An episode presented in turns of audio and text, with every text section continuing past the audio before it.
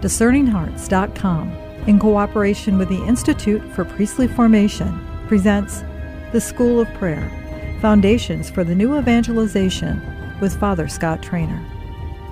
Father Traynor serves as the rector of St. John Vianney Theological Seminary in Denver, Colorado. He has been an instructor and spiritual director for many of the programs at the Institute for Priestly Formation. He is a retreat master and spiritual director who has traveled the country as a speaker for various conferences, diocesan gatherings, and national conferences.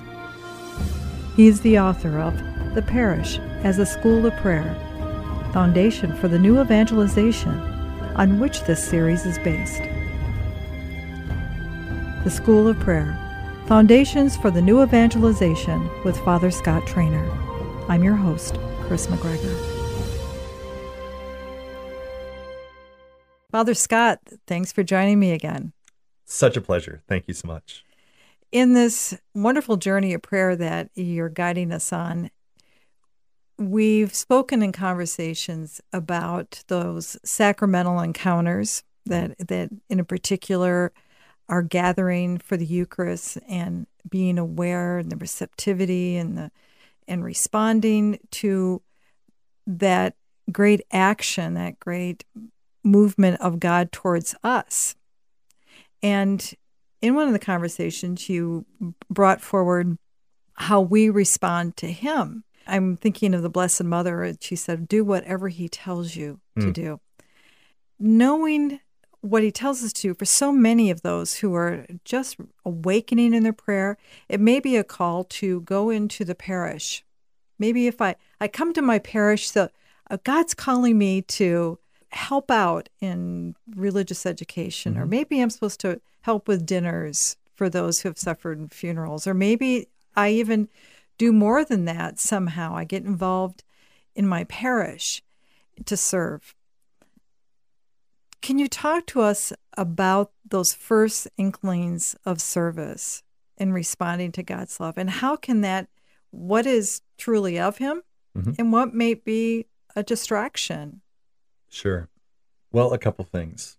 Um, first of all, one of the unmistakable hallmarks of a real encounter with God's love is that I am inspired, I am moved to give as a gift what I've received as a gift. Mm-hmm. Um, I think of that with such gratitude in my own experiences. I had a faith awakening in my time in college.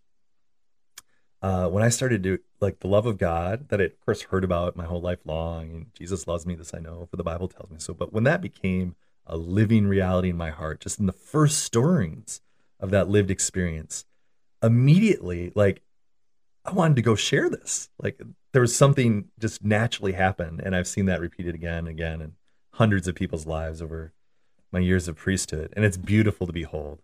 I, I mm-hmm. think this is probably one of the most privileged and uh, beautiful moments uh, in priesthood because you actually are often invited and are present with a person who's just having that awakening or a, a, great deepening of something that has been more routine in their life. Well, it's a great, beautiful, privileged thing to be a witness to, and of course to experience ourselves.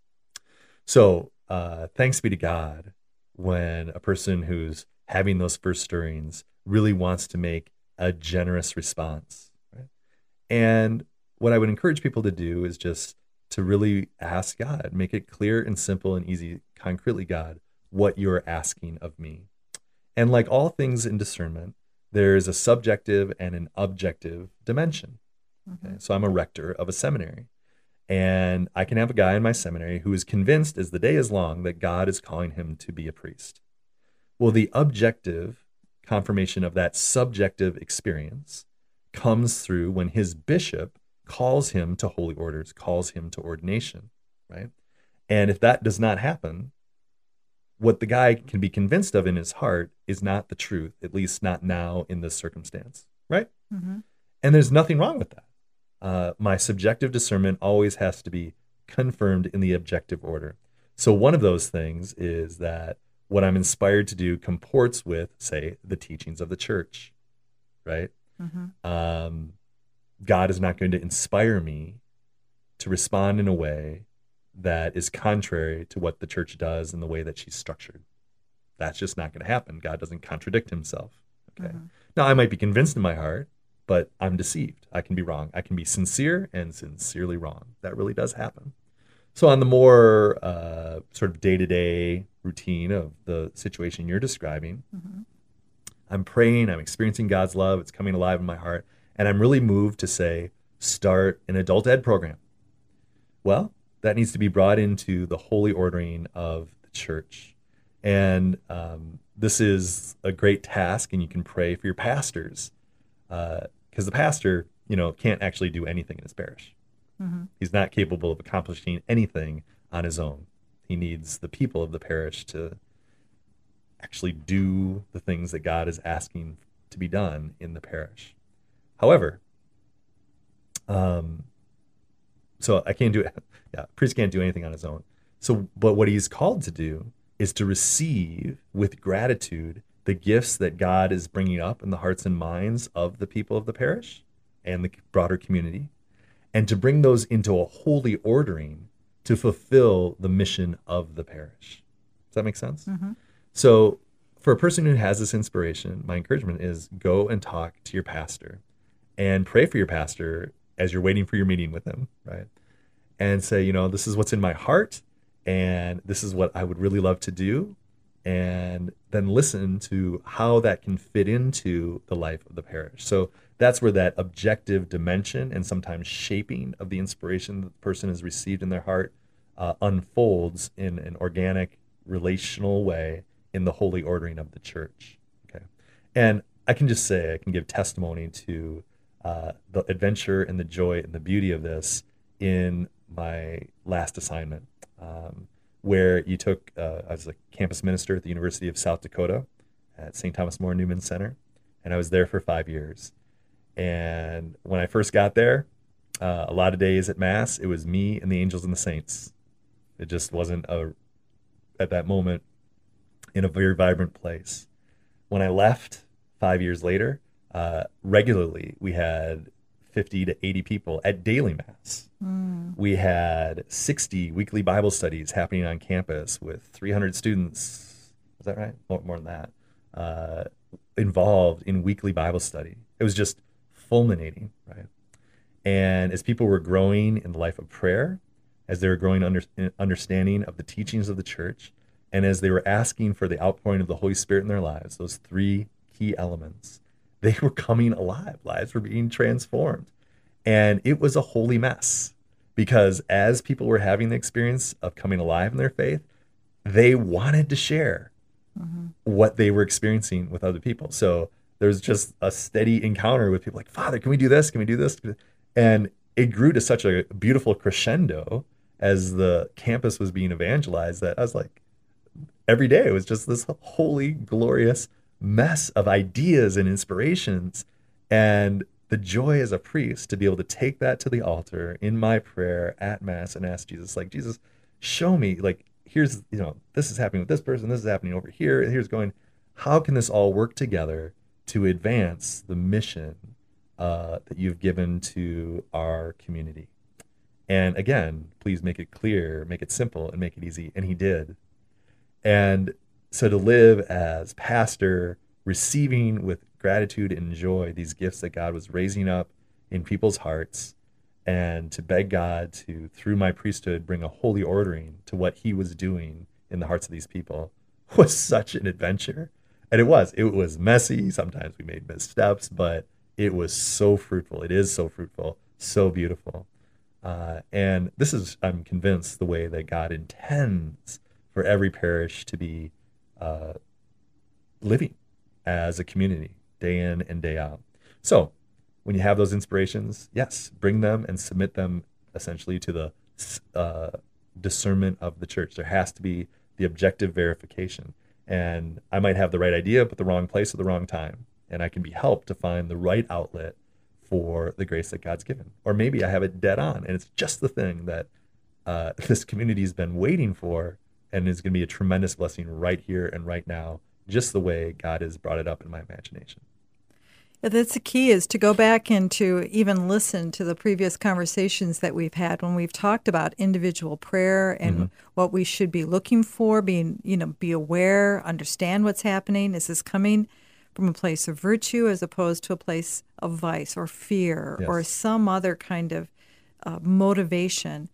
And then, as you've said, to sit with the pastor and to say, This is what's on my heart. Mm-hmm and to pray with him. Yes. To discern whether or not this conflicts with maybe if you're a young mother yep. and you have small children, mm-hmm. maybe he's not calling you to run a, this second grade program in religious ed mm-hmm. at that moment. Yep.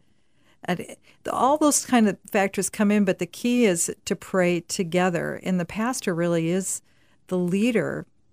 And for those who he's formed mm-hmm. and established as leaders of mm-hmm. that prayer. Yeah, that God has a, a, holy ordering in His church, right, and never uh, moves people in such a way that disturbs or overturns or goes around that ordering. That ordering doesn't limit or kind of keep a lid on anything. It actually uh, offers the necessary support in freedom that all the gifts that God has given can really be fully expressed and flourish as God intends. What's the danger if in ministry, whether you are the pastor of a particular parish, maybe you're a leader of an apostolate, or whatever the circumstances might be, of managing the operations of the particular ministry becomes one more, eh, eh, as opposed to discerning the actions and movement of particular ministry. Do you see where I'm going? The difference between the management sure. and the discernment. Yes. Um, every priest, by nature of our vocation, is called to be a discerning presence in the midst of his people in the way that I just described, like paying attention to the signs of what God is doing in the hearts of his people, um, in the situations that come up in the parish. God, what are you doing here? So I talk about this sometimes, but you know, um, years ago, uh, it was very popular. Those "What would Jesus do?" bracelets, right? Mm-hmm. WWJD, and you had the coffee mugs and the pencils and the wrist bracelets and everything else, right? Mm-hmm. And uh, full disclosure, I used to give out those wristbands and co- had that coffee mug and everything else like that. Mm-hmm. But it occurred to me a while ago that honestly, uh, there's no Christian way to end that question. What would Jesus do? What would Jesus do? What if he were here? If he knew what was going on, if he cared about it, if he was able to do something about like how do you end that question? What would Jesus do? Mm-hmm. Right? And I think it's actually a subtle kind of deception that undermines the radical reality of our faith because it puts Jesus into the hypothetical, into the subjunctive. You know, if he were here, if he knew what was going on, if he was able to do something about it, if he cared.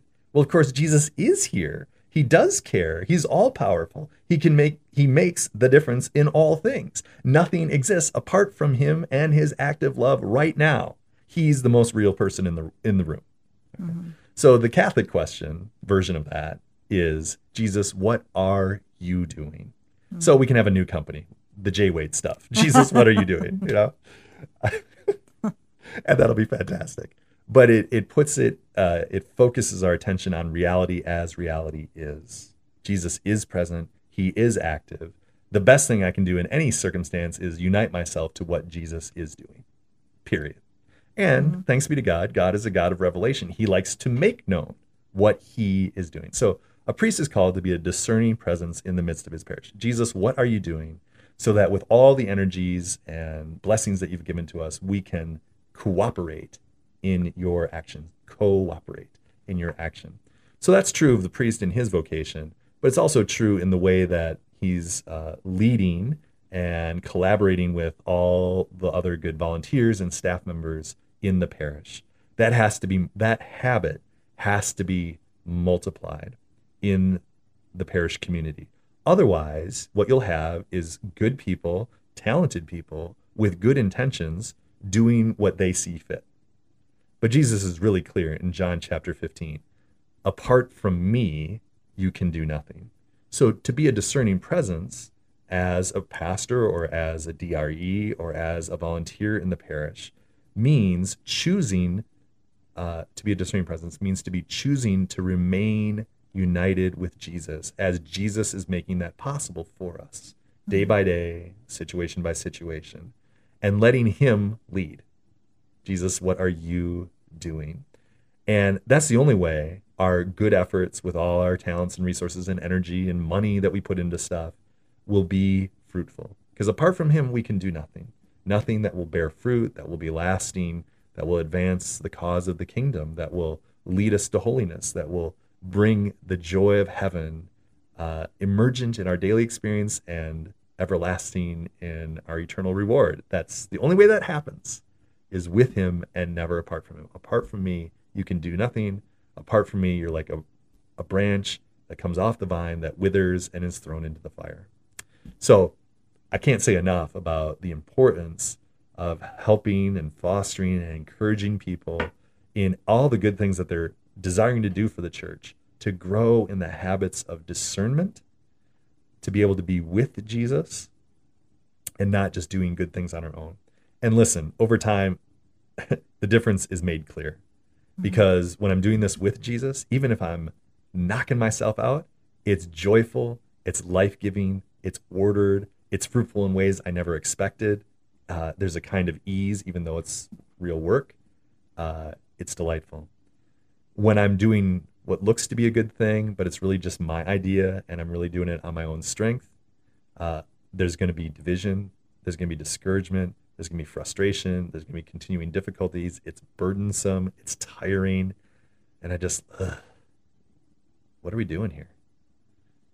And so over time, the longer this goes on, one way or the other, by mm-hmm. the standard of Christ or my own standard, uh, the, the fruits become very clear in time this really is how the parish becomes the foundations for the new evangelization because as we've kind of gone full circle to that original discussion that we had that in the new evangelization the church has said it needs to be a listening church mm-hmm. not only to our brothers and sisters people that we're encountering but listening to him mm-hmm. and then doing as our lady has said do whatever he he's telling you. you do Amen. And when I'm listening to my brothers and sisters, what I'm listening for is Christ in them. I have this trust that God is speaking to this person, is relating to this person, is moving this person, is loving this person. And so that's what I'm listening for in them, which is the best of them, you know? And uh, a lot of times, you know, if someone's listening to me, they're going to have to sort through a lot of stuff to get to that gold of what God is doing in me because my own brokenness and my own, you know, uh, refusal to God, all that kind of stuff in my life can sometimes cover over what God is really doing. But what's worthwhile listening for in each person is their place where they are in communion with God. And uh, radically, that's true for every one of us because we're held in existence. God is loving this person that's in front of me into existence right now. So the most irritating, agitating, obnoxious person in my life there's something worthwhile attending to, listening to in them. Because God is, there is a place of communion for them with God that radically is holding them into existence right now. And that can really, again, I say this, it's greatly challenging to me. And as I meet all sorts of people every day in my priestly life, to be brought back to that again and again. So I never am dismissive of a person. I'm never uh, rejecting them. I'm never uh, condemning them or dismissing them in any way, uh, while standing in the truth, looking for what's most true and good and beautiful in them that God is loving in them, because that's there mm-hmm. uh, in every circumstance. What an incredible responsibility that the pastor then has in this school of prayer. That when lay leaders come forward, or just those lay servants who come forward, mm-hmm learning how to do this, say, in a parish council meeting, yep. or those who are gathering to prepare a religious ed program for the year, or however that's going to be played out, because what they learn there in those situations, mm-hmm. ideally, they're taking out into the business world that they're engaged in, into the neighborhood that they're engaged in, and the families Mm-hmm. they're parts of. So it the parish has to be that school of prayer. Otherwise, how does the heartbeat really function strongly out into the rest of the world? Right. Um, I was just listening to a, a, keynote address by Father Robert Barron recently at the National Conference of Diocesan Vocation Directors. Mm-hmm. And uh, Father Barron's just tremendous in so many ways. But he made this point. He said, you know, uh, the Second Vatican Council, which of course beautifully articulated the mission of the laity to be the leaven in the world that transforms the structures of society. Think about that. That's not the job of priests and consecrated persons necessarily, right? Mm-hmm. Uh, the job of the priest is to equip the saints of God for the work of God in all the places where they go that as a priest I will never have access to. Okay. Mm-hmm. And uh, so this beautiful articulation of the role of for evangelization and the transformation of culture in Christ in the world that was articulated in Vatican II. Uh, that council was the largest meeting in the history of the world. You know, 3,000 bishops plus their aides and assistants and experts and everything else meeting over all these sessions over several years. It was a vast undertaking as a meeting. But in the business world, you know, meetings are a necessary evil. They're not ends unto themselves. You have a meeting to clarify the issue, to develop a strategy according to a vision so that you can go back to work. Right? Mm-hmm. And I'm not sure in terms of the habits, this is what Father Barron was saying, is uh, that like it seems that after Vatican II, we just kind of stayed in the mode of meeting. Like what it meant to be in the church was and active in the church was kind of perpetual dynamics of meetings, Mm-hmm. which I thought was a really interesting way to name what's a hard thing to name uh, in the aftermath of the council, you know? And so, while of course you need these structures and meetings, they're not ends unto themselves. They should be to assess situations, to understand what our circumstance is, to develop the vision uh, according to which we address the circumstances that present themselves, and so that we can go to work. Mm-hmm. okay. Mm-hmm.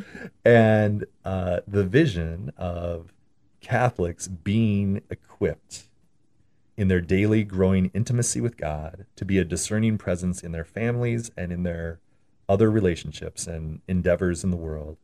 Uh, that is a compelling vision that will be fruitful the more fully it's embraced.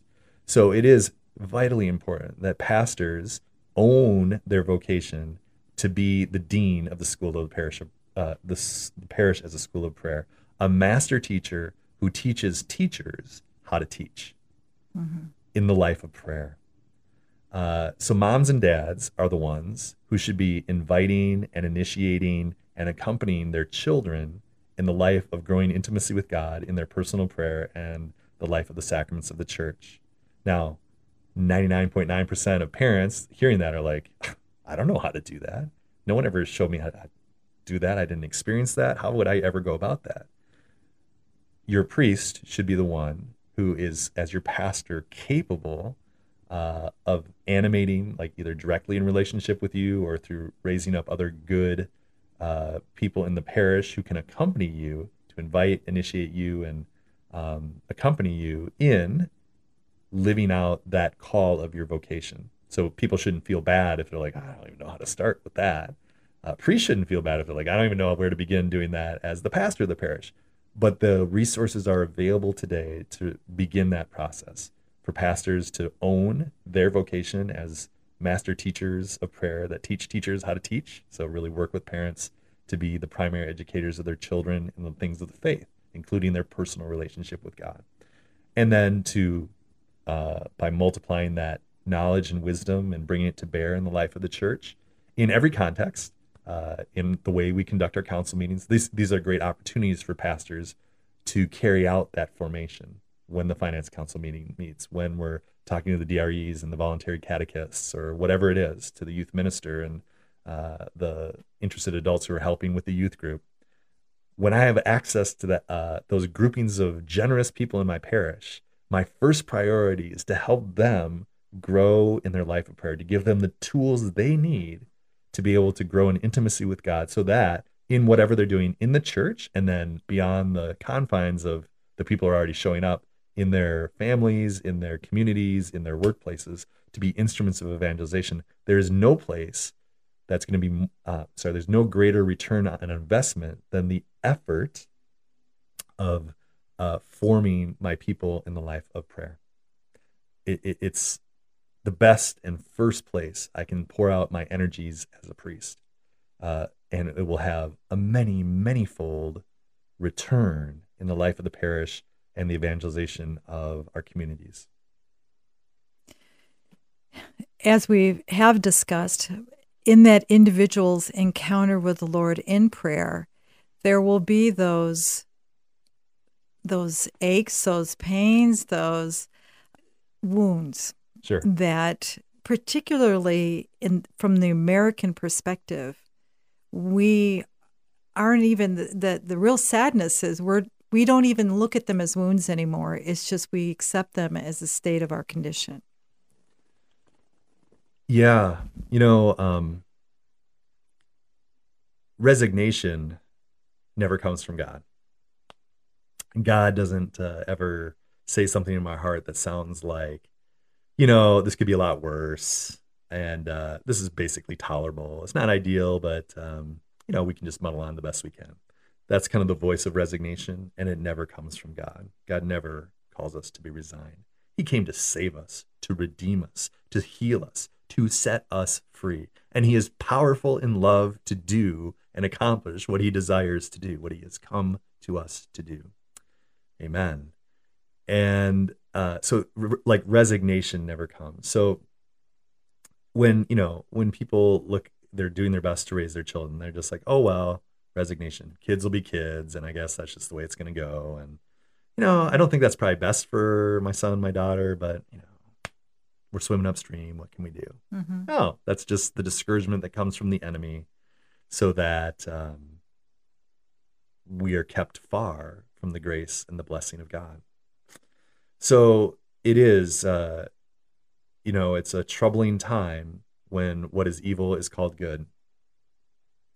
When people just look for teachers who will tickle their ears instead of telling them the truth that is best for them, to tell them the truth in love who will invest in them to accompany them through the hard work, through the struggle of arriving at, through conversion of life, of what God has planned for them. I've come that you might have life and life to the full. Uh, it's daunting. But in all these things, we conquer overwhelmingly through Him who loved us. And we can take courage that Jesus, in the world you will have trouble, but have no fear. Take courage I have overcome the world. That's these are great and precious promises that we need to come back to again and again so that we don't just fall into the discouragement and the resignation that accompanies it. That's why that prayer life of the pastor, of the priest, is really, I'm going to go back to the word, the heartbeat mm-hmm. for that school of prayer. Amen.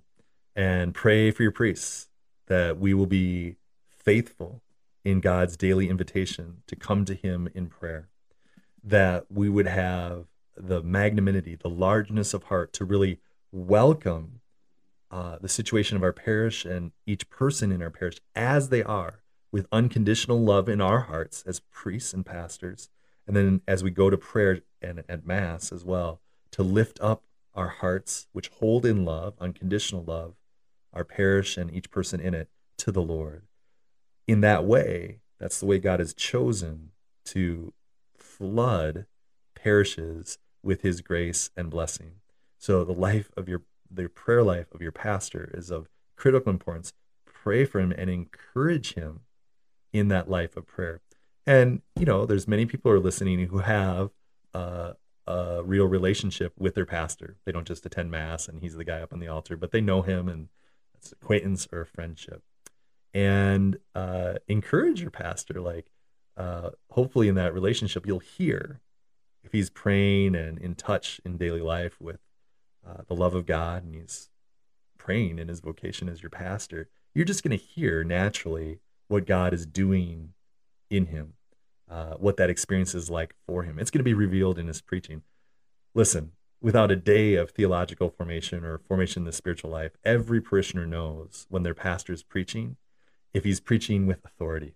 And what I with authority, what I mean is from lived experience. He knows Jesus and he's sharing with us what he knows, as opposed to he's heard about Jesus and he's sharing with us what he heard from someone else. Mm-hmm. Everybody knows this difference. I mean, new prayer, new pastor comes in, new assignment, right? Mm-hmm. In five minutes, everyone knows this, right?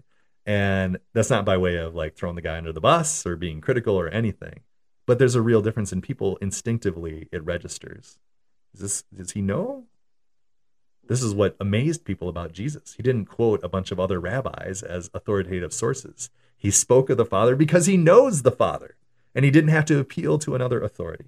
Now, yes, my gosh, as a priest, I stand on the shoulders of giants and 2,000 years of the mystical tradition of the church and her teaching and the unpacking of God's revelation in men and wisdom, men and women outstanding in wisdom and knowledge and learning. Like there's such a storehouse of the treasure of our faith to be brought to bear.